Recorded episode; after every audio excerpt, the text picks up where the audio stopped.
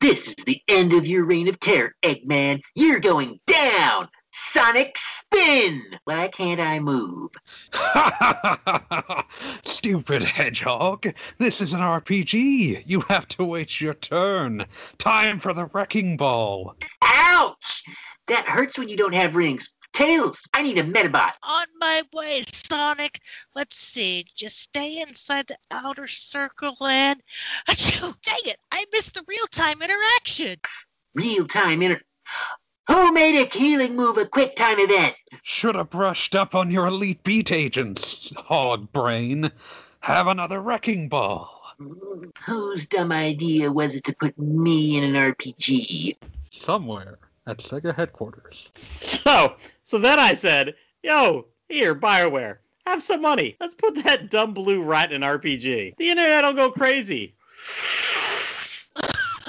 Oh, man. I just had another great idea. Now hear me out. What if we gave Sonic a sword and put him in King Arthur's court?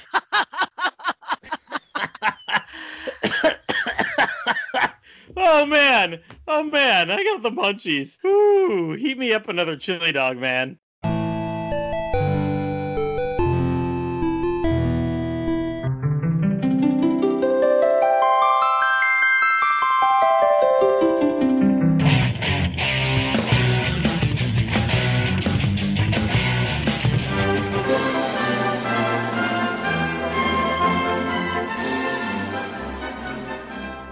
This is RPG Backtrack, RP Gamer's official retro gaming podcast covering titles from the early days of PC gaming right up through the consoles of yesteryear.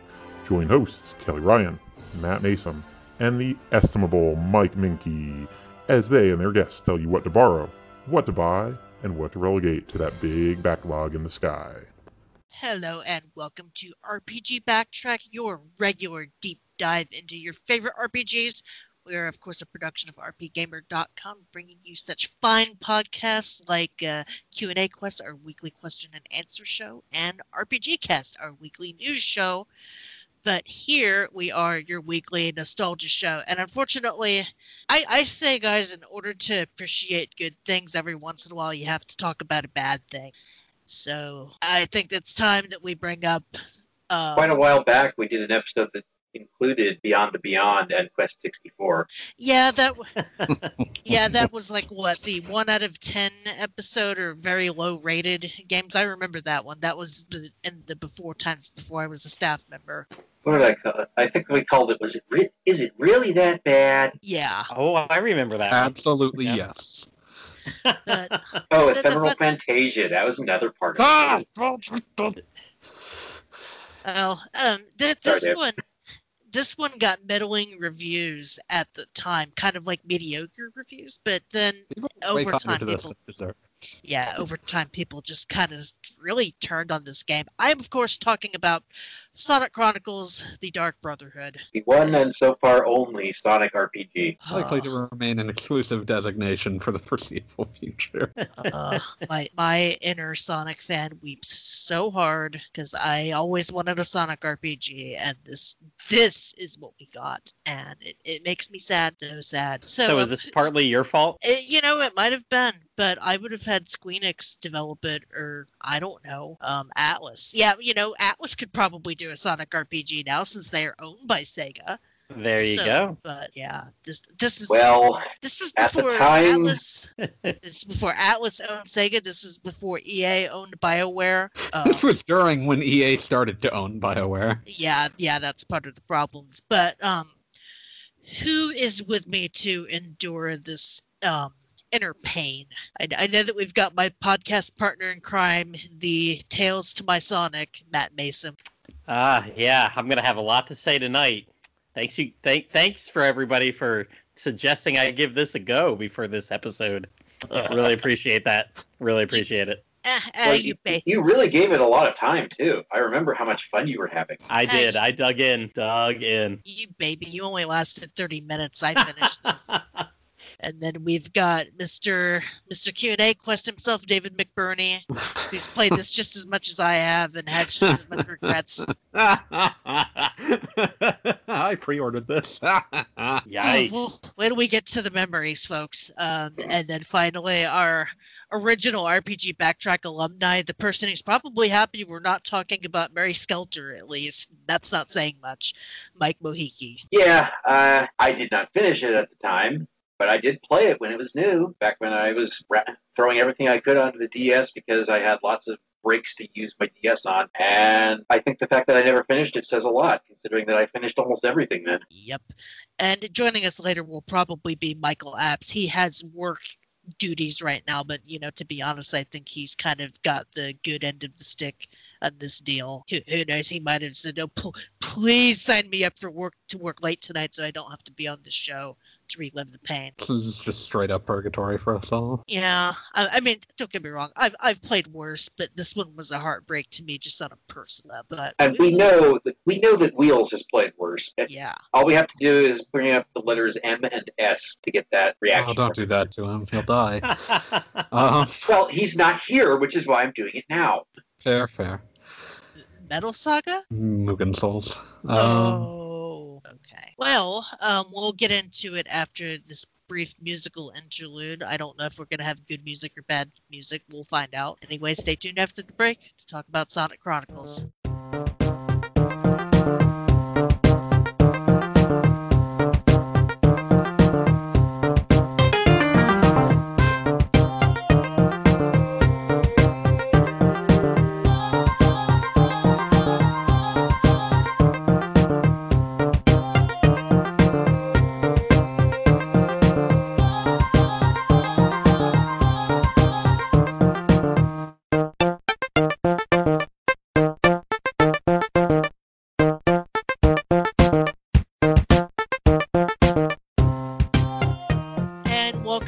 From that questionable music interlude, give or take. Of course, talking about Sonic Chronicles: The Dark Brotherhood, the first and last Sonic the Hedgehog themed RPG, came out on September 30th, 2008 for the Nintendo DS system. And oh boy, getting to the development of this game.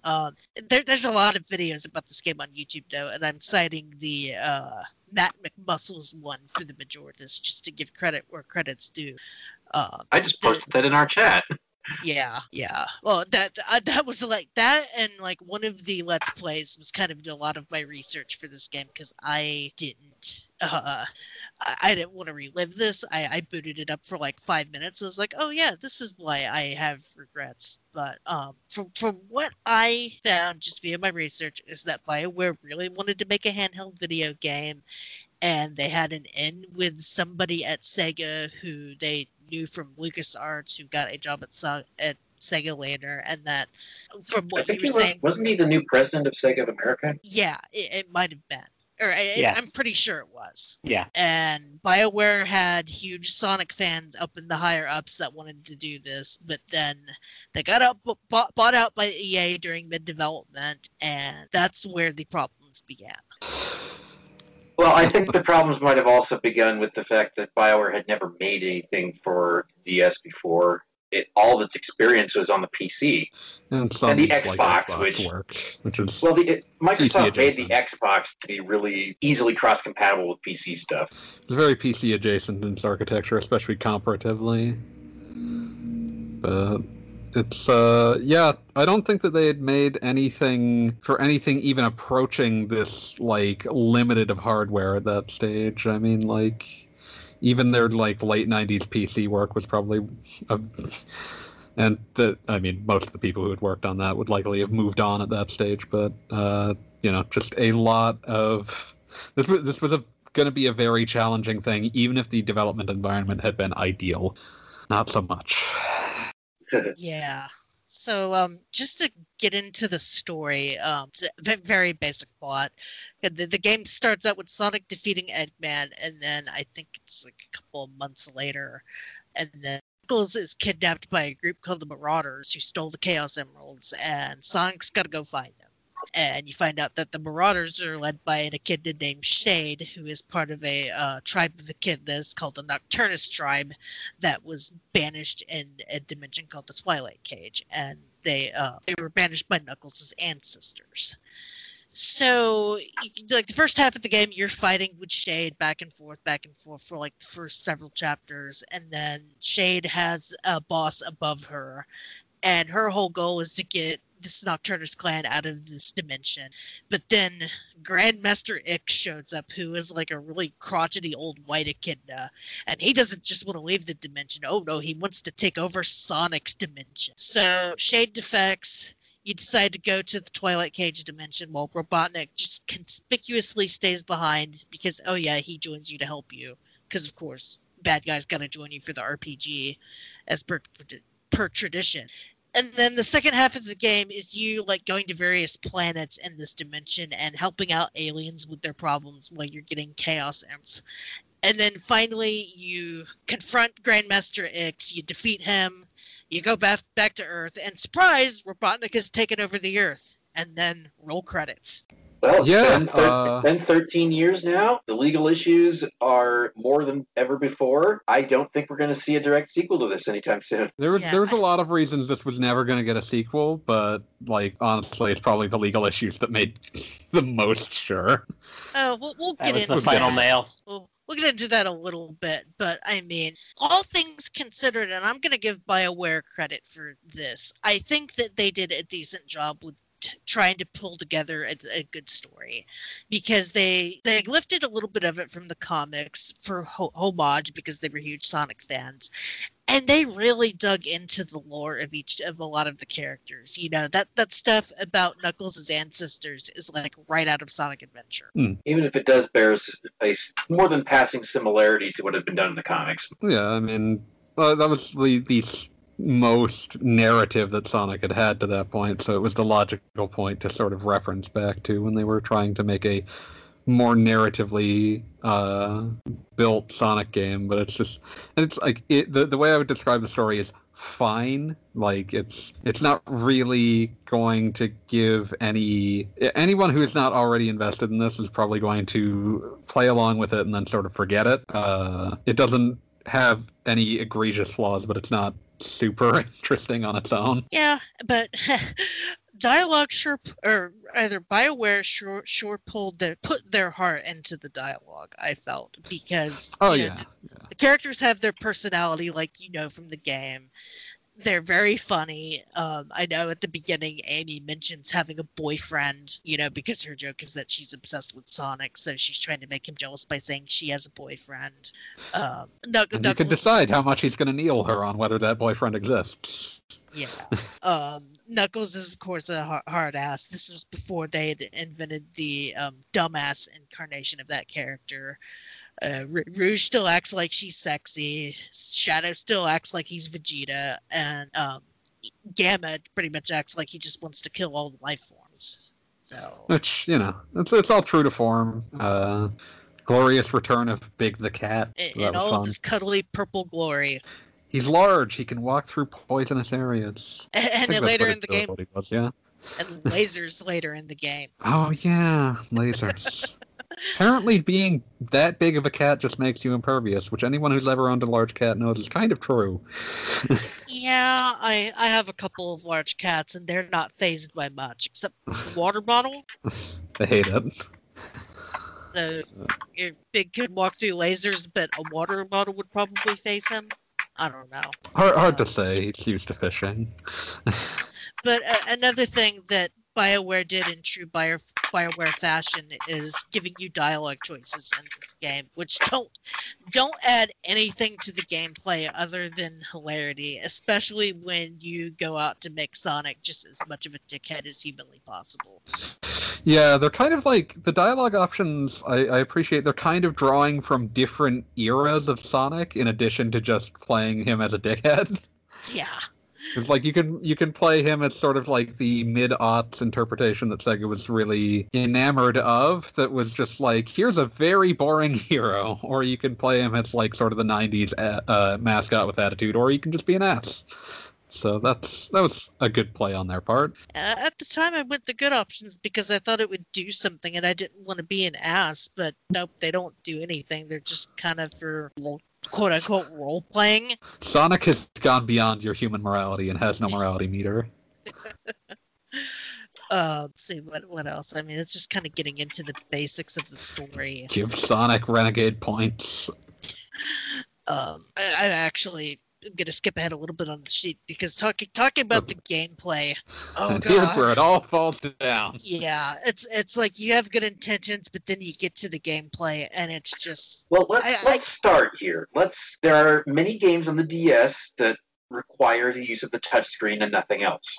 The results do not always justify this. No. It was generally to make them simpler. This did not make the game simpler. No, if anything, it makes it annoying. Everything. Sonic knows where you tap thing. Having to do a bunch of button presses every time you use a special move, which you need to do because you're going to miss a lot of the time with non-special moves, and then having the whole thing fail if you get even one of them wrong, that's a problem. Yeah, so let's hit the quick time event action battle system. So yeah, you've got a bunch. You've got your normal attacks and you've got your special attacks. That there are team up attacks. That's kind of neat. But all of these special attacks, anything that uses MP, requires you to do screen tap and mini games in the vein of something like Elite Beat Agents. And the problem here, clearly they were thinking, well, Sonic is an active character like Mario, so the battle system should reflect that. You should have, like, things that require you to do things and, like, match rhythms and such. Problem is, there's a reason that almost every, like, input in a Mario RPG is only one or two button presses, whereas most of these are, like, five, at least. Yeah, and the annoying thing about it is that there's no real... You know, you press the button in the Mario game to do the timed hits, and it feels visceral because it's, like, right as you jump on the enemy. It has, like, a very tied to the animation, whereas the animations don't change if you're failing these. They just don't work. Yeah, and this just... It feels like they just put shit on the screen just to put shit on the screen. It also doesn't help. This game does not run well. No. Like many 3D DS games, it's not a bastion of good frame rate. And so, like, when you're doing things, it can be kind of hard to tell what's happening on the battle screen because it's really cluttered to begin with, and it just stutters a lot. It's like, what is happening? And plus, when you've got your stylus in the way because you're doing the damn QTEs, it's even harder to figure out what the hell is happening. Yeah. Oh no, I need to tap the screen 8 times in about 2 seconds or else this one won't connect. That does not leave you with any free time to be monitoring anything else. Yeah, when I pulled up this game to kind of refresh my memory, I was doing the QuickTime events and I know that I was hitting them right, and it was just like, nope, you aren't doing the slide, you don't have the timing right, and I'm like, what the hell am I doing wrong?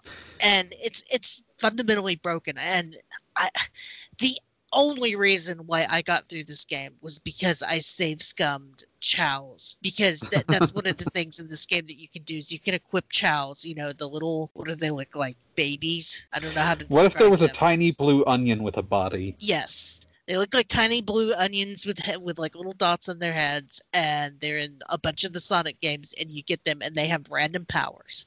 They exist because Sega realized that Tamagotchi existed around the time Sonic Adventure came out. And then you get them, and they like you hatch them from eggs, and they have random powers, and one of the random powers that they can have is the ability to not have to put in the combos to do the power moves. And getting those things on a healer is a must if you're going to get anywhere in this game.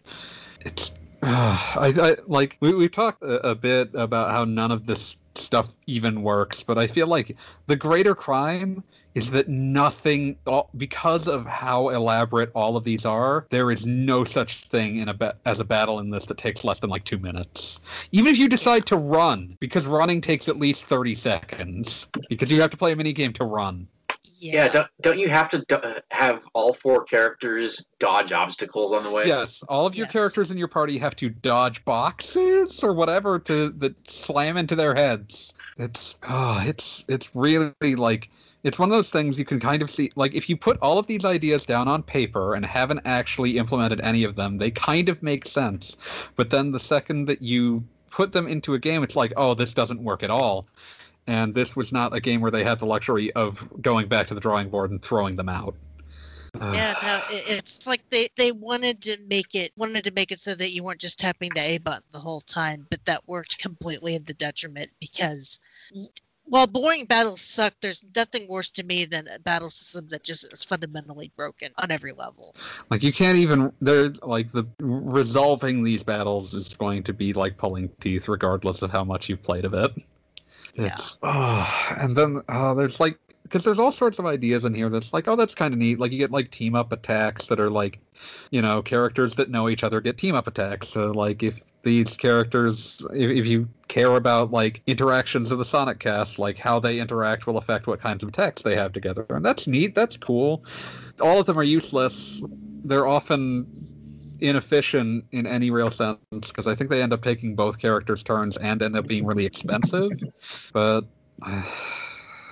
I mean, that's it's bad. It's real bad, and it has like a I think Mike mentioned that it has like normal attacks just miss a lot because it has like Bioware style dice rolls in terms of how often a attack will hit. They feel descended from D&D rather than like Final Fantasy, which I can accept in other Bioware games that I've played because at least there it doesn't. It's telling you how the roles are working most of the time. Mm-hmm. Here, there may be a mechanism to determine how you're hitting, but the game sure as hell doesn't tell you what it is.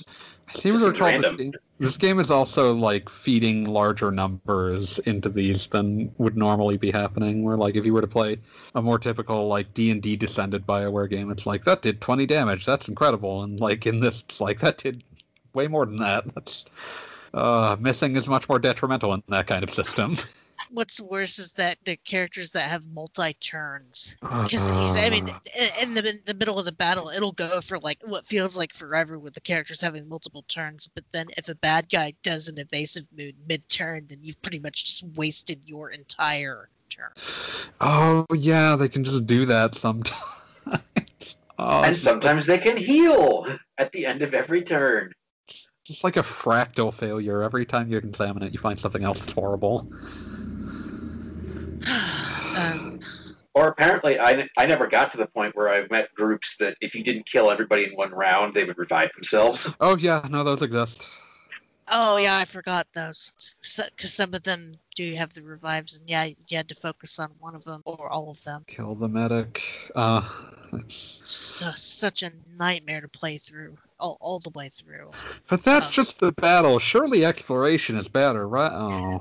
Oh my god. Well, like we just mentioned, you're controlling it all with the touchscreen.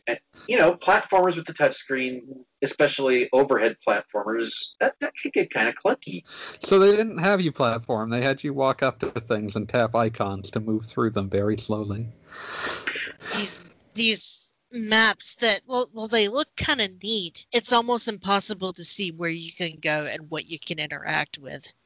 It's very fascinating because it's BioWare running into the problems that a company making a JRPG in 1996 for the PlayStation would, where it's like, how do we make these like pre-rendered backgrounds readable, and not having any idea the accretion of knowledge that happened over the PS1 era about how to make pre-rendered backgrounds readable, and thus making entirely unreadable backgrounds.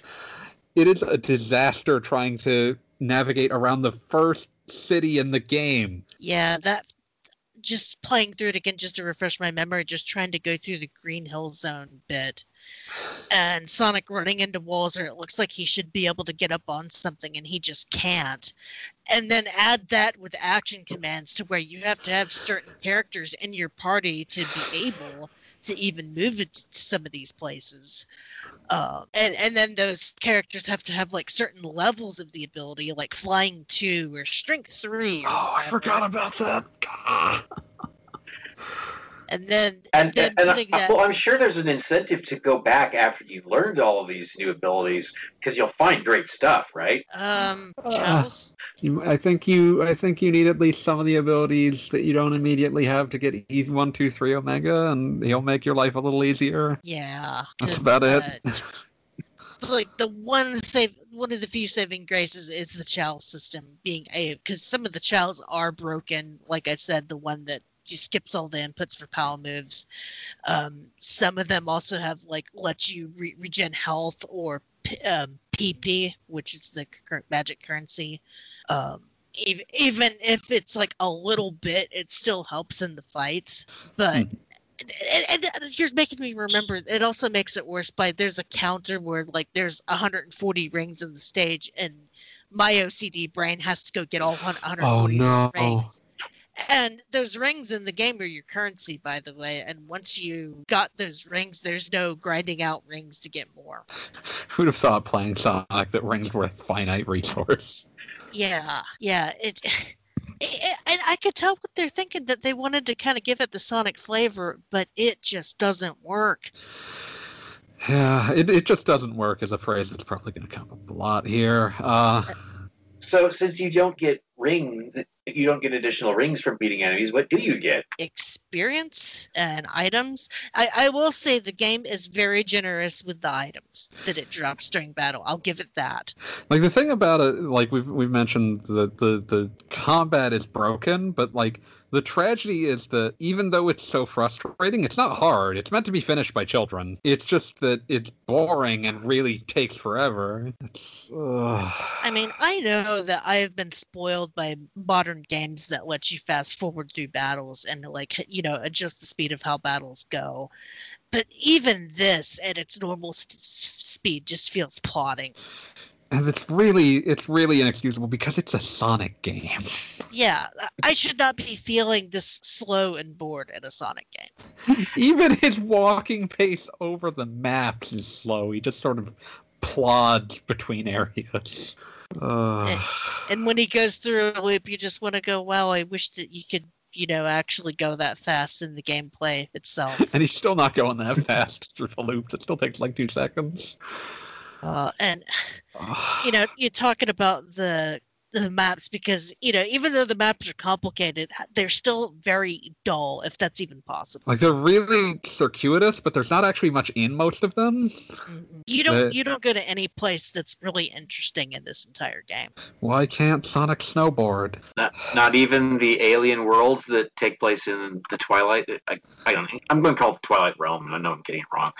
No, that's fine. I mean, it's just a random dimension. I almost wanted to call it the Sonic in the Dark World. What did I almost call it? I either called it the Prison Realm or whatever it is in the DC universe, which I'm blanking on now.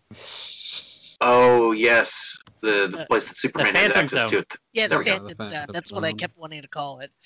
Hey, Matt! I know you had a great time with this, didn't you? You just couldn't get enough. I got enough, let me tell you. When I was trying to use the controller to move around and finding right then I knew there was an issue. Like, why am I not moving? Well, you silly, it's because you're using the touchscreen for everything. Yes. Everything. Yeah, it was a touching experience. I'll have to give it that. But what makes it even worse is it's one of those games where you have to touch the touchscreen to even start the game up. Yes. Can't let you go thinking that you get to use buttons. You'll grow dependent upon them. Nope. And to me, that's kind of a fundamental accessibility issue, in my opinion. They don't give you an option. There's really no reason that this game's controls couldn't be mapped to buttons. They make perfect sense, button-based. They just didn't. Because it's on the DS, so it has to be all touchscreen. Someone saw an ad that said touching is good and was like, that's a design document there. So talking about the title screen real quick in that opening movie, my God, how inconsistent the art style in this game is. It's not a cohesive experience, to put it kindly. We're talking a completely different art style for the opening movie, and then another art style for the chapter title cards, and then another art style for the characters themselves. You know, the kids are used to seeing many different interpretations of Sonic on the internet. We wanted to bring that experience to life. I know, and it's me nitpicking, but to me, when you're not consistent with your art style, that says a lot. It doesn't make it look well cared for. I think I'm really loving looking at this opening, because I'm pretty sure I'm looking at it again. I'm pretty sure all of these like character shots in the intro are just stock art, like of the era stock art of Sonic characters. These are not custom images in any fashion, except for this one group shot at the end. I seriously doubt BioWare had many artists ready to contribute anything to this when it was already a side project for a small team. Yeah. But there's no reason Sega couldn't have chipped in a little something. Yeah, no kidding. No. And at the same time, what really makes me sad is, like, you feel like they kind of wanted to do something more, because when they're doing the cutscenes, they have them in kind of a comic booky style, which using the two screens is actually really kind of interesting to see characters, you know, slide in and then have a speech balloon and then kind of have the action look a bit like a motion comic. I think that stuff like that is cool in RPGs, and I love it when RPGs do that. It reminded me of Phantasy Star 4 a little bit. Don't make me think about Phantasy Star 4. I'll think of happier times. Yeah, let's not do that, Kelly.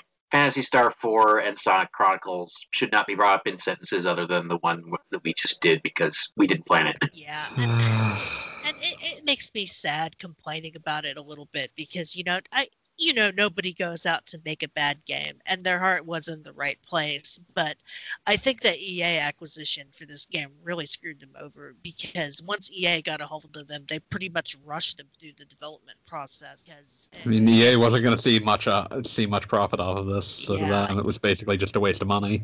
But the obligation of breaking the contract would be more expensive, so... Yeah. Like, EA wanted them to make their gold mine at the time, which was Mass Effect and Dragon Age. I think most of their fans probably wanted that as well, but that's still a bit tragic. And what makes it worse is knowing that, you know, a lot of American Sonic fans, because that's the thing, is that Sonic is kind of larger in America than in Japan. So getting the pedigree of Sonic and BioWare at the time just seemed like a awesome prospect. I mean, I was really excited at the idea of playing like a BioWare style RPG on the DS. There wasn't really anything like that on handhelds at the time. It's still not common on handhelds. Yeah, no, that's your pre-order. Yeah, I mean, it's like, oh, I don't know about Sonic, but I like BioWare. I'll trust this. I shouldn't have, but I did. Well, having played a few BioWare ones since then, I can tell you that the interface does not easily condensed into a handheld format. I mean, the everything doesn't really. Yeah. Yeah. It was one of those things that's like, well, they had at that time they had never made a game that disappointed me, so like why stop? Maybe this was the sign of Anthem to come. Poor Anthem. Poor developers on Anthem, really. Yeah. But that's another discussion. Let's hope Dragon Age 4 turns out better than Anthem. By all rumor, they apparently just cut the demand from EA that they put in multiplayer elements, so maybe it's on the right track. But... Thank you, EA, for shutting down studio after studio. But yeah, Sonic. EA, the company we love to hate. And just going back on the just kind of the behind the scenes shit show that was this game. The show kind of continued even after the game was released, because now we're getting into why we'll never ever see a sequel. I mean, it was already a sales disappointment, which was not going to... Well, wait, Kelly. We haven't talked about the fascinating musical and sound effect displays of this game yet, have we? Everything in this game sounds like a placeholder. Yeah. Every single thing. From what my research gathered is that supposedly they were going to remix a bunch of classic Sonic tunes, and then learned that later Sega doesn't have the rights to a lot of tunes, a lot of songs from Sonic 1 and 2 that was from the Japanese band dreams come true, which is why you hear most of the remixes that are officially from Sega from Sonic 3 and Sonic and Knuckles. And even then, there's some copyright issues in some of those songs. But they... Yeah, they found this out at the last minute, like right as the cartridge was about to go. So they just found a whole bunch of MIDIs on the internet and remixed them slightly and then called it good. It's it sounds exactly like that, like what happens when you do that. Yeah. At the time, I didn't notice this because I played with my DS turned down a lot because I'm playing it while my husband's watching TV or in bed at night or what have you. So the ideal Sonic Chronicles experience. Yeah. So I was the silent one. And then later, I see the comparisons, particularly that first town music, the da da da da da da da, and it's like. Oh my God, how did this get out the door like this? It is incredible to hear music this bad in a shipped game, let alone a shipped Sonic game, where usually even the bad ones have good music. And combine that, if you will, with the kind of DS sound card, which already doesn't sound all that great. Yeah, they're real tinny. They're bad midis to begin with, and they sort of sound like they're like from an old, like the sound quality is something I would compare to like an old British computer. Oh God, even old British computers could put out some decent sound when people tried. Yeah. I'm just saying, like in terms of like that's where you have to go to hear songs that sound roughly comparable. Like when you find like a bad game for an old British computer, you get something like that. Yeah. To me, this sounded like the demo mode of a kid's keyboard. Yeah, sort of like oh man, this toy keyboard for $30, entirely monophonic. And then what makes it even worse to me is that not only is the music bad, but the sound design overall is just god awful. It's a really barren sounding game. They just did stock sound effects for a lot of the battle sounds. So, you know, when Sonic is smacking things, you hear boing and rah-rah-rah-rah-rah. And, you know, it sounds like somebody just bought a stock pack of cartoon sound effects. And for some reason, all of the robots belch when you hit them. I maintain the statement I made when we started this audio discussion. Everything in this game soundtrack sounds like a placeholder. Like I would 100% believe it if like wait I seem to remember them using the authentic ring collecting sound that I've been hearing in Sonic games since the beginning. Oh yeah, man! That and the jumping sound feel like the only authentic sounds from the entire game. The only things that sound like they might have come out of a real video game. Yeah. The rest of it, you know, or monsters on the screen see you and they go, yay! Regardless. Wait, you're a robot. Too bad. Yeah. Whether or not they're, like, organic or stuff, or, like, the armadillos in the opening area sound like that. I don't recall armadillos sounding like that, but maybe alien armadillos? It's been a long time since Mighty got to show up. He's never had a voice. Maybe that's what he sounds like. Which then gets me into the whole goofy Pluto situation with having armadillos in Sonic's world, knowing Mighty is an armadillo. Mighty got banished to the Phantom Zone. I think about it too hard. Like, well, are they divergent species? And then I start thinking about, you know, whether or not armadillos evolved, and then my head starts smelling like copper. But regardless, how do I want to put this? I know that they were hamstrung by their limitations with Sega, and I know that they didn't set out to make a bad soundtrack, but this just feels like they could have done way better, or that they should have found out this information. So. I also seem to remember hearing that BioWare was trying to compose its own original sound, too, and that got caught up in the whole shuffle of, oh, you don't know the rights to this. Yeah. Yeah, I'd believe it. Like, it's one of those situations where, like, there's no one to easily assign blame to, because, I mean, like, it's a bad situation that was mishandled from kind of hell to breakfast, but at the same time, the resultant product is still miserable to actually interact with. And the music was composed by Richard Jacques, who did the score. He did the score for Sonic 3D Blast on the Saturn, which has some great music. Yeah, no, that's a very good atmospheric sort of soundtrack, very different from the Genesis one, but... Oh, it's beautiful. It was one of my favorite things about that game growing up. Both versions of 3D Blast have bafflingly good music. Yeah, it's true. Hell, I played the one on the Saturn first. Don't even remember how that came about. But of course, because the load times on the Saturn are just atrocious. Yeah, I've played both of them. I sort of like the Genesis one better, just because the special stages are so much easier in that one. Oh yeah, yeah. Those are some of the easiest special stages Sonic ever had.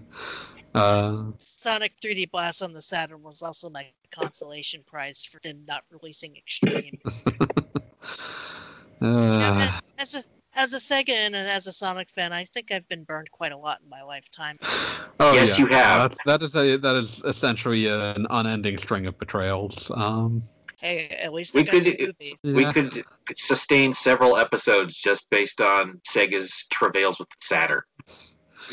Oh god, that hurts me so bad. But hey, the RPGs they actually released on Saturn are all kind of bangers, so that's something. Oh, that is absolutely true. That unfortunately does not excuse Sega from having been complete utter morons about handling the system. Oh, absolutely, absolutely. It's just one of those things. It's like with the Saturn, you were dealing with a Sega where at least when they deigned to release something, it was really cool, or Three Dirty Dwarves for some reason, but. Like, with this was the period where, like, Sega would release something and you'd be like, this is playing Russian roulette with putting my money on it. Yeah. And it hasn't really gotten any better lately. It kind of has, just because they release a lot less games now. Like, when I buy a Sega game, it's usually going to be either an Atlas game, Yakuza game, or, like, one of the one in, like, 5,000 times that they decide to release. Like, one of the blue moons where they decide to release a new Valkyria Chronicles. Like, 4 was pretty cool. That was nice. That's probably never happening again, but... We got that after Valkyria Revolution. Yeah, but I memory hold that entirely. I wasn't going to touch something with that name that looked like that. That was the one Matt gave me to review. Oh, I'm so sorry. Yeah, Sonic, Yakuza, compilations of older games. That's kind of the Sega portfolio at this stage. Supposedly, we're getting something new with Sonic this year. We're getting an announcement of something new with Sonic this year. We were probably supposed to get the announcement last year, but then COVID happened. Yeah, I'm not going to hold my breath, and I'm certainly not going to expect anything I want. Like, I don't know, Mania 2, because they've said that that's not happening. The team behind Mania has fully left and gone on to other things. Good things, but other things. If you ask me, it's kind of stupid. They should really bank on Mania, since that's the best thing they've put out in 20 years, Sonic-related, but anyway. At least they're taking their time this time. They used to release, like, 3 Sonic games a year. Yeah. But speaking of Sonic sequels and disappointment, do you want to talk into why we'll never get a sequel for this? I would say it would be more disappointing if we were getting a sequel to it, but yeah, aside from the fact that it's a sales disappointment, there's issues around this game. Yeah. Many of them. Here, I'll go into it, since I was an avid reader of the comic, so... Any Sonic I've read fan, them. I can't remember when I stopped, but it was somewhere in the mid 2000s. And yeah, they were some pretty good comics. Yeah. All I associated Archie with at the time, aside from the Ninja Turtle comic, was Archie. Yeah. So just a bit of a background for people that don't know: longest running video game related comic of all time. Probably going to keep that title forever. Yeah, well, it jumped publishers, but I don't even have the... Yeah, I'm not even if you didn't count, even if you decided that meant that it was a new one, I still don't think anything will ever surpass it. Yeah, I'm having... Especially not in the current climate. There aren't many physical comics released at all anymore. No, really not. So, yeah, the original Sonic comic ended in 2016. And yeah, I can't remember if it started, but it ran for quite some time. Yeah, like nearly 25 years. I think it's either 91 or 92. Yeah. I remember finding it at the corner, not drugstore, the corner shop, or when they actually had a comic rack at the at the corner shop. Archie always distributed their stuff in actual stores, unlike Marvel or DC, so it would probably have been at the corner store anyway. Yeah, because I found my first issue at a Walmart of all places. I mean, okay, what I'm finding is that it started in 1992, so yeah, 24 years. Yeah. which is like a hell of a run. Yeah, one hell of a run. But we're bringing this up because... And it had the spin-off of Knuckles, who had his own series that went concurrently for years. We're getting into that. Speaking of transitions. Yeah. Yep. So, this comic was intensely popular. The BioWare people that worked on this game were fans of it, and they were clearly fans of it because the echidnas in this game kind of reminded a lot of people of the echidnas in the Sonic comic. They had a Dark Legion. In the comics, it was called the Dark Legion. In this game, it was called the Nocturnus clan. Both echidna clans were banished to a dimension.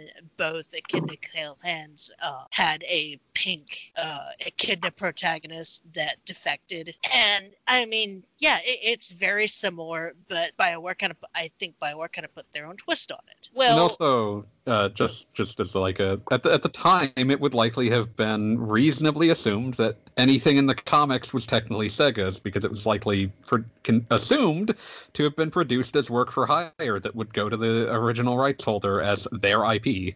Yes. And the comics managed to throw in every character from the Sonic games. Even, oh my goodness, we've got Knuckles Chaotix, which barely anyone has still ever played, but we've got to include all of those new characters too. Well, the thing about the Knuckles side of the comics is that while Sega had a pretty ironclad backstory for Sonic, they hadn't really fleshed out Knuckles. So when they did the Knuckles miniseries and then spun him off into his own series, they got a writer named Ken Penders, who pretty much turned the whole Knuckles side of the story into his own personal fan fiction. And people loved it and ate it up. Well...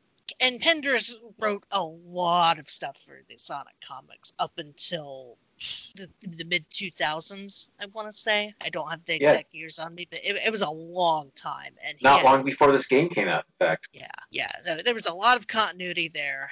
And Archie... Okay. Oh, go ahead. I was just going to say, the thing that's kind of wild when you look at like the publication history of that Archie Sonic the Hedgehog is that it kind of only ever has like three writers over a 24-year period, which is insane.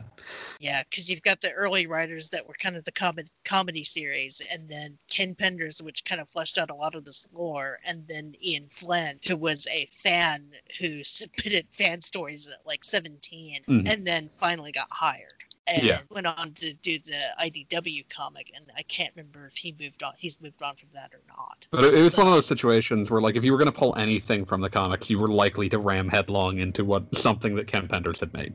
Yeah, but, so Ken Penders is like one of those old school comic writers that is obsessed with Jack Kirby and thinks that comic writers should own their own creations, even if you're creating something for an IP. So at one point, Archie lost his work for hire contract in a fire. And Penders used the opportunity to sue Archie to get all of his characters back under his own intellectual property. And this whole thing is a shit show. It could be an episode on its own. But how it relates to this is that he basically sued EA and, I want to say, Sega? Yeah, Sega and EA, because, like, they would both have been considered party to this, like, copyright infringement. Yeah. And, like, I will, like, put in a sidebar. Normally, I'm all about, like, creators should have more rights under these arrangements, but almost every character Ken Penders ever made was Knuckles wearing a hat. Yeah, and it's one of those things to where, when you are working for an existing IP, pretty much any character you create under that IP becomes part of that IP. That's just how comics go. That's how a lot of things go. It's why Rareware, I'm quoting the Matt McMuscles video here, but it's why Rareware couldn't just pick up and take Lanky Kong or whoever they created under Donkey Kong Country, but yet they still technically own like Banjo-Tooie and Conker, because those weren't part of Nintendo's IP. I think the only game I've ever heard of where this was not the case was the Street Fighter EX character. Surprising, considering Capcom can be pretty litigious. Yeah, no, they apparently in that case, they apparently just told Arika to just disentangle their backstories as of Street Fighter EX2, and Arika was just allowed to keep them. But regardless, I think the end of the lawsuit had to do with the lawsuit getting thrown out, but then could be revisited if they ever use those characters again, which is why we're never going to see a sequel to this game, because then Ken has a right to sue EA and BioWare and all of them, and then it just goes full circle. That's the gist of it. I'm not a legal expert. You can go through pages and pages of this crap, but basically that's why we're not getting a sequel to this, and why Archie eventually rebooted the entire comic, ironically enough, in a Mega Man and Sonic crossover, using that as an excuse to do the reboot. But they had killed off all of Ken's characters and did some pretty mean things to them while they were still around, which I thought was kind of funny, though a little bit childish. It's a little petty, but I can also kind of understand why they did it. Yeah, and I mean, don't get me wrong, I think our writers and stuff should have more rights too, but I also think that's why you sort of don't hinge your entire career off of your IP work either. Because Ken has been trying to get this whole... Listen, Laura Sue Chronicles is coming out any decade now. Sure, I'll buy that. Right, it's day one, right? You know what? I'll buy that when he finally says that he has translated it into Klingon, because then at that point he'll be out of languages to translate that stupid thing to. I'll construct new languages just for him to have to decode and translate it into. Oh no! Is it in Esperanto yet? I wouldn't be surprised. Man. I wouldn't be surprised. Put it in one of those joke, like. Oh god. The joke being that Ken seems to be, doing all kinds of stupid stuff, like making an app and translating this magnum opus of his into several different languages instead of just getting off his ass and writing the damn comic in English first. Yeah, I can't imagine what it's like to... Like, I feel like at some point your brain snaps and you're like, I've put so much time into this, it has to be my life's work now. Yeah. Because I don't have time to have a different life's work anymore. And I mean, I'm so sorry to say, but... Well, I'm not really that sorry to say. I think suing Sega and BioWare over that just feels petty to me. Yeah, it's one of those things. It's like, this idea that you had was... kind of a knockoff of a lot of other comics to begin with, so... Oh, yeah. I don't really feel like you had a lot of standing to be like, I can't believe they stole my stuff. It's like, this was a generic idea to begin with. The epitome of my OC, don't steal. Penders the Hedgehog. Oh, no, his excuse me, Penders the Echidna. I feel like his stand-in was the skunk character. Oh, yeah. But he... point to say that skunk character screwed the princess of the story. Yeah, no, that's what he does now, apparently, is just sort of like make arbitrary claims on Twitter about what he considered to be canon. A lot of that ends up being about sex for some reason. Don't want to think about it, really. Are you saying I have nothing to say? I'm not gonna say.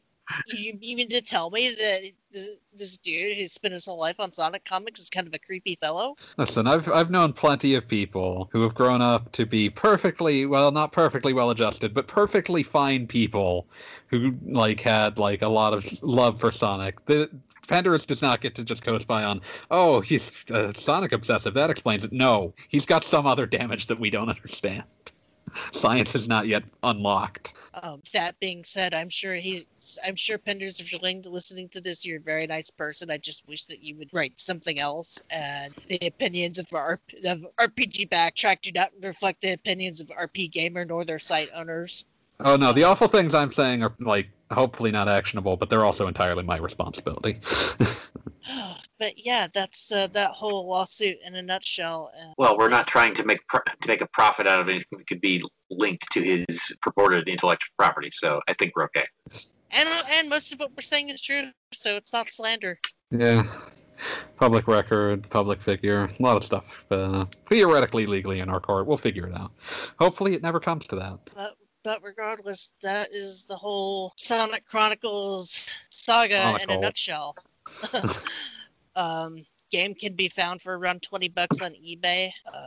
If you really want to, $45 too much. If you really, really want to spend the money, I found the version that had the pre-order styluses. Oh yeah, those are terrible. Those are bad styluses. Just to complete the experience.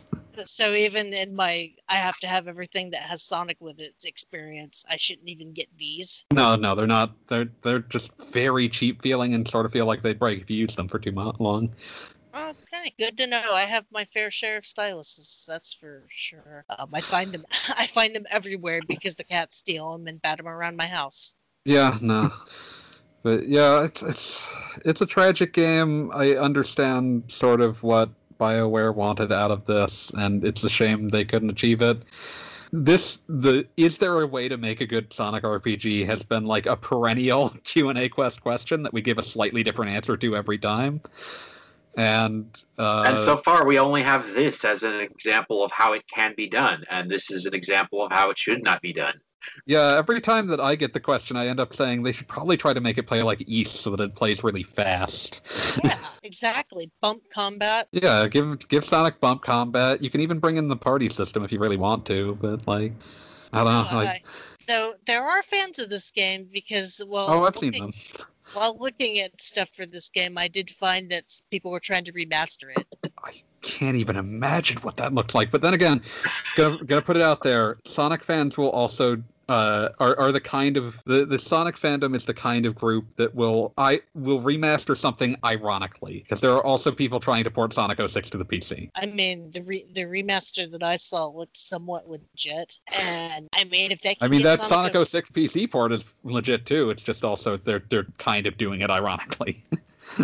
I mean, if they could get it in a playable state and make it, be decent, I would certainly give it a try. Yeah, no, I respect the work that's being put in there. It's just one of those things, like, I'm not sure how much people actually love it so much as, like, well, this sounds like an interesting project. Yeah. There's a lot of turd polishing going on out there. Yeah.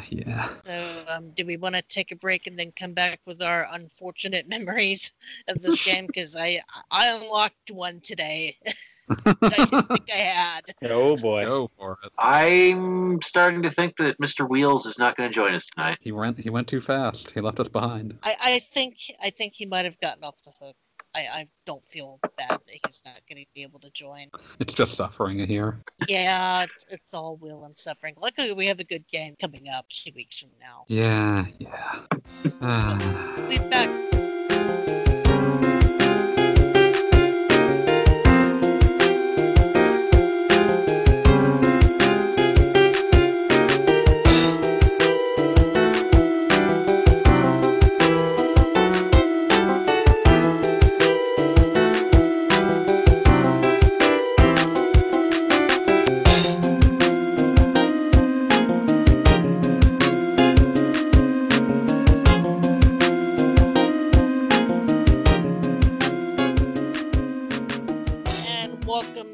As we wrap up this kind of downer show, some downer memories about Sonic Chronicles, at least mine's kind of a downer.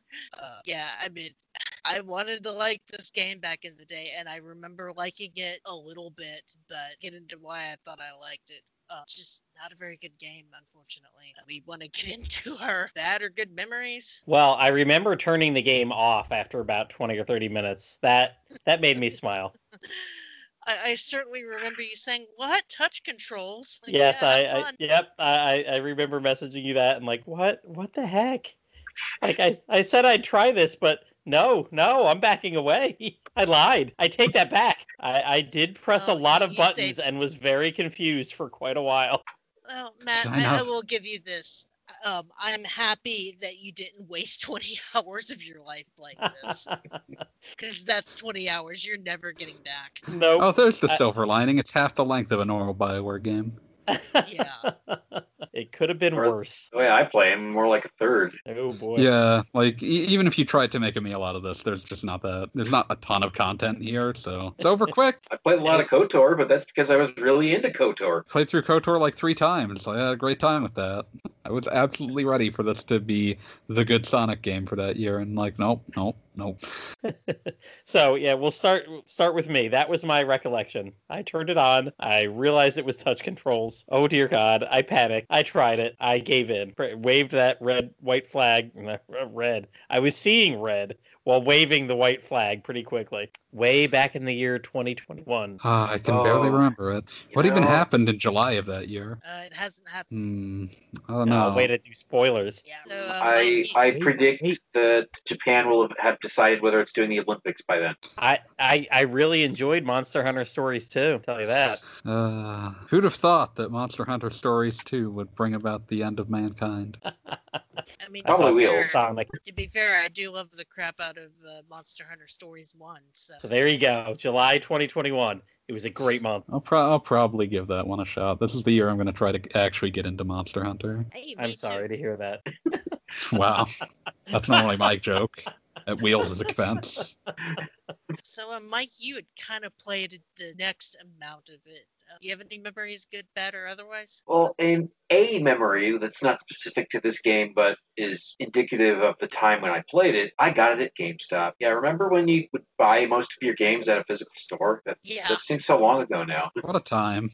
And yes, I got it fall of 2008. I remember, it's been Thanksgiving, I believe, where I was trying to make progress with it and getting frustrated and bored simultaneously at the asinine use of the touchscreen and all of its QTEs. And eventually, I just set it aside because I was so turned off that I could not make myself play any longer, which if you look at the stuff that I was submitting to the site around then is, I suppose, kind of surprising. Objectively, it's not as bad as something like, Deep Labyrinth, but then again, it just hit exactly the right notes in my brain to make me say, this is not worth my time anymore. Not a single person went up to Deep Labyrinth with expectations, but people went to Sonic Chronicles with some sort of expectation, and it dashed them all. That is true. Or forgotten DS titles from that year. Away, Shuffle Dungeon. Oh, man. What a time. Tao's Adventure talking about needless touch controls. Nobody remembers Tao's Adventure. I do. I remember the name. I don't think I ever played it. Tao's Adventure was the spiritual sequel to Azure Dreams. Yeah, that's Tao's Adventure. There's some Azure Dreams in there. Yeah, I think. Oh yeah, it was developed by the same company. They're both Konami games. So. And it was back when Konami made games. Right around the time you probably wish they'd stop. The sad thing about that game is that it could have been good if they just would have not been beholden to the touch control thing, because there was no reason why that game needed touch controls, to the point where it had like a virtual D-pad that you had to use to control the character. That's ridiculous. Yeah. Cell phone gaming before cell phones could handle it. Yes, indeed. But long after Japan became obsessed with flip phone cell phone gaming, so I'll play Dirge of Cerberus Lost episode. Is that an RPG? No, it's a shooter. Okay. It is an attempt to shrink down the shooter gameplay of Dirge of Cerberus onto a flip phone. Good. David, did you have any memories? I remember picking it up. I remember playing probably about 3/4 of the actual game, getting fed up with it, not playing it anymore. And then every few years, it was sort of like a bear trap in my game collection that I would forget was there, and I'd pick it up occasionally and be like, maybe I should finish this, maybe this wasn't as bad as I remember.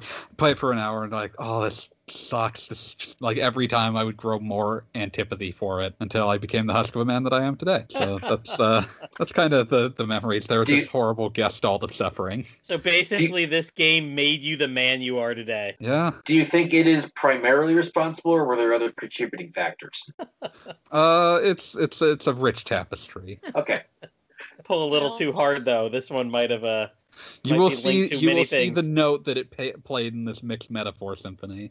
Well, getting into my memories, the last being the saddest. So my mother-in-law got me this game for Christmas, and I was excited to get this game because at the time it was one of the worst Christmases of my life because my parents kind of forgot about me. This was the first or... No, I take that back. It was 2008. So I'd been dating my husband for about 2 years, and I was getting ready to move out. And my mom and dad just completely forgot about me that year, and I was very upset by it. My mother-in-law gets me that game, and I was like, oh my god, at least she actually thought about me. Little did I know that my husband would just say, here's the things that she likes. That's how my pick presents for me. But regardless, I tried to play this game, and I told myself for the longest time that I liked it because at the time it brought me joy, and a joyless time. It was very much gaming Stockholm syndrome because that game isn't very joyful. And I told myself it was because, damn it, I was going to enjoy something that Christmas and it was going to be that goddamn game. This is the triumph of the human spirit over the forces of evil that is this video game. Because, you know, what was that we were saying about not blaming the developers for seeking to make something bad? I said that the game was the forces of evil. I didn't say that they intended to make the forces of evil. It just happened. Yeah, I remember nearly being in tears that day at Christmas or afterwards because, you know, I'm trying to beat the first boss and I can't beat the first boss because Tails can't heal because apparently I never played Elite Beat Agents. And then, look, get on GameFAQs and they're like, yeah, just re-roll the game or, you know, save scum the Chows until you get one that skips the PAL skills. And then did that. I was like, okay, I'm good to go for the rest of the game. And did you play Elite Beat Agents? No, I had no idea. Oh, man, that game owns... I haven't now, and I've played a little bit of it, but at the time, mainly because I didn't know what it was. I love that game. Sorry, distraction. Go ahead. I tried to enjoy the game. I couldn't believe how slow it was. I would have said that where my save file was at, the last save file date was 5/1/2009, so it had been a hot minute since that game. And, yeah, I'll always remember it as my lone decent Christmas present on the worst Christmases of my life and one of the worst times of my life because, you know, I was getting along with my family like oil and water and I ended up moving out like 2 months later. It was just kind of a shitty situation all around. But hey, at least the game brought me joy. That's something, at least. Yeah, as a symbol. It exists as a symbol. Let us not examine its life. That's why I can't, you know, despite all of its flaws, I can't bring myself to, I really can't. Like, it's one of those things, like, I've certainly taken to the well of hyperbole during this. Like, in reality, I would describe it as its greatest crime is that it's just really boring. Like, yeah. I don't even spare enough emotion to hate it. It's just like, this is just a really boring game.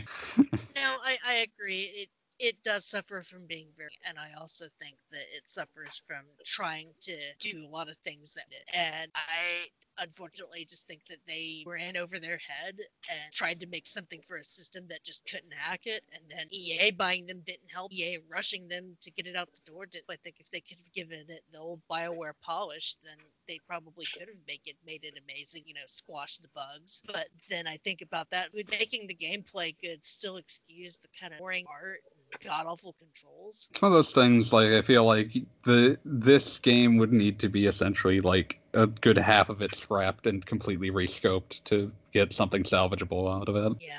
And EA will never allow that. Yeah. I mean, I'm not even convinced Sega would have allowed that. Like, I don't think that there was enough time left in either contract to make that work. Well, I will be curious to see what fans do with Dexter. I'll say that. There's nowhere to go but up. Yeah. Assuming Sega can ever be bothered to greenlight another idea like this. And hey, unlike our friends at Nintendo, Sega doesn't do C&Ds. So. Well, they don't do them for Sonic. Other franchises, you might be out of luck. Sonic, you're safe. If anything, they encourage fan games. I'm still keening over the death of Streets of Rage remake, and that one time was so bizarre. And that one time they DMCA'd literally every video of Shining Force on YouTube to try to brute force. Search engine optimization. That was incredible. That was messed up. How do we do SEO? Well, we could eliminate everything. Can't have competition if there's no competition on the site. But yeah, Sonic fans are generally in the clear. There's some sort of special handling for them. So those fan remakes will probably get to continue happening. And I mean, it's not like there is no value in protecting this particular game for anyone involved. So I think that anyone who wants to try to remake this and try to fix it, you're probably fine. The evidence of how little Sega cares now is the fact that it hasn't been ported to any cell phones when it has an interface that would be ideal. Yeah, I mean, it's straight up like they would have to negotiate with Ken Penders, and I don't think they'd want to do that as a matter of pride. Right. I mean, I would negotiate with him, and I don't even know. But you know of him, and that's enough. Oh, I am told by a friend of mine that she gave him some fan art at a convention, and he just kind of shrugged at it. So, yeah. That's... I have it on good authority that he's not very smart. Maybe he was having a bad day, who knows, but anyway, I think I'm getting some. I want to talk about a game next time. So we're not going to be talking about the IU Chronicles or Legend of Dragoon. You know, since I never played the damn thing, I can't speak to that. It does have some fans, apparently. On the docket next, barring any disaster, is going to be Bravely Second. Sounds good. I'm going to have fun trying to sum that one's plot up in a reasonable time. Oh, bless you for trying to do so. A lot of fun with that one. Yeah, and my memory is going to be really funny for that one. Let's just say that heavy drugs were involved, but not illegal drugs.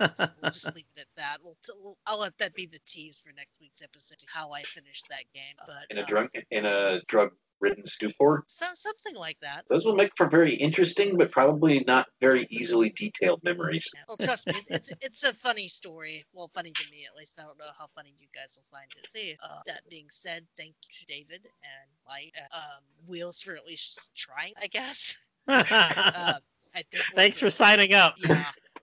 And of course, we'll never officially know if he perhaps could have worked a little late another day in the week, but just chose to do it this time. Yeah. You know, we'll never hear all of his love for Sonic. I mean, I thought he was coming on here to defend this episode up and down, or this game. You know what? You guys are recording Q&A Quest later. He'll have his rebuttal there. I appreciate you guys coming on. We'll have a less dire show next week, because I know Cassandra's going to be very excited to talk about Bravely Second. And the hardest thing will be trying to not say Bravely Default 2. No, Bravely Second, because there is Bravely Default 2. What? Oh, let me turn my Bravely Default 2 off and set it aside here for the end of this episode now. Sorry. Yeah. You're supposed to be thinking of Bravely Second, not Bravely Default 2. Get it together, sir. Sorry. I just beat the Pictomancer. It was a tough battle. That's going to be fun. Trying to find information about Bravely Second was fun because everybody called it Bravely Default 2, and now that exists. So, Square, I love you guys, but you need to work on your SEO a little bit. You should have called it Bravely Default The New Generation, or DS9 or something. Deep Space Nine? What? Bravely Default DS9. Sure, yes. That'll get you some SEO. Can we have a wormhole here? Where's the profits when you need them? I mean, it's certainly a better name than Bravely Default 2 when you already have a sequel to Bravely Default. I cannot wait for Bravely Second, or Bravely Second 2. We're going to have a Bravely Second 2? Just call it the Quattro. Third. Oh, boy. That'd be really confusing. But, at some point, they're just trolling fans. I think they are. I think they truly are. Yeah, I mean, there was first time with Square. No, I mean, there was no reason to name it this. I mean, we were already confused Burning Desire. We were already confused by Final Fantasy X-2. We were already confused by Final Fantasy 2 and 3 back in the day. What's it? 2, 3, 4, 6. What are you talking about? 7 comes. I was like, wait, where's 4, 5, and 6? Oh no, you mean that they were 4 and 6? You already had them. They were there all along. At least Dragon Quest never put us through that. They just didn't release stuff anyway. They were just like, guess what? You missed out. Too bad. Here's 7. Enjoy. You missed up, but at least you're not confused. We're going to give you this game a year after your console's done. PS2, you don't need that. Go back to your PS1 and enjoy a few hours of adventuring before you battle a slime. A year after your console's out and it still looks like a subpar Super Nintendo game. Oh yeah.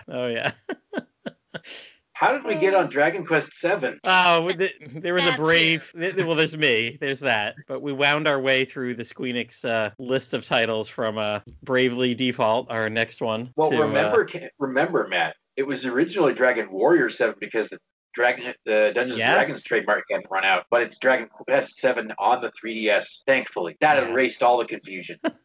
I think what we were getting at is that Squeenix has always been using the names. Mm-hmm. We could not handle the truth. So legally. What series is the third birthday a part of? Parasite Eve. How would you know that if you weren't already a fan? I don't know. I know that's because they had already lost their license to that, because apparently it was of something. And then that was the last sign of Parasite Eve we've seen. Yeah, I remember. Was it Sam Backtrack? You really didn't like that game. Yes, it was Sam. Okay. And then I think I bought it that evening just because I saw it at a GameStop on sale. And it was, or no, at Best Buy while it was on sale. And it was like, oh, Sam was right. It's just kind of scuzzy. I should have listened to her. Oh, well. Oh, Mike, do you want to put this to bed for us? I think we're getting delirious. We're slap happy from the Knuckles. Okay. Well, I wanted to throw out a vision, an alternate past, if you will, where other series that have never transitioned into RPGs were also given one shot at it. What would a Shinobi RPG have been like? Or a Donkey Kong RPG? Or a Rayman or a Spyro RPG? Or a Gex RPG? Or Crash Bandicoot? I'm not even going into some of the older Sega series that have been abandoned for decades now. No, these are big series that have never been turned into RPGs, and maybe, just maybe, someone will hear this and think, I've heard worse ideas, and it'll turn out to be slightly more interesting than Sonic Chronicles. That could happen.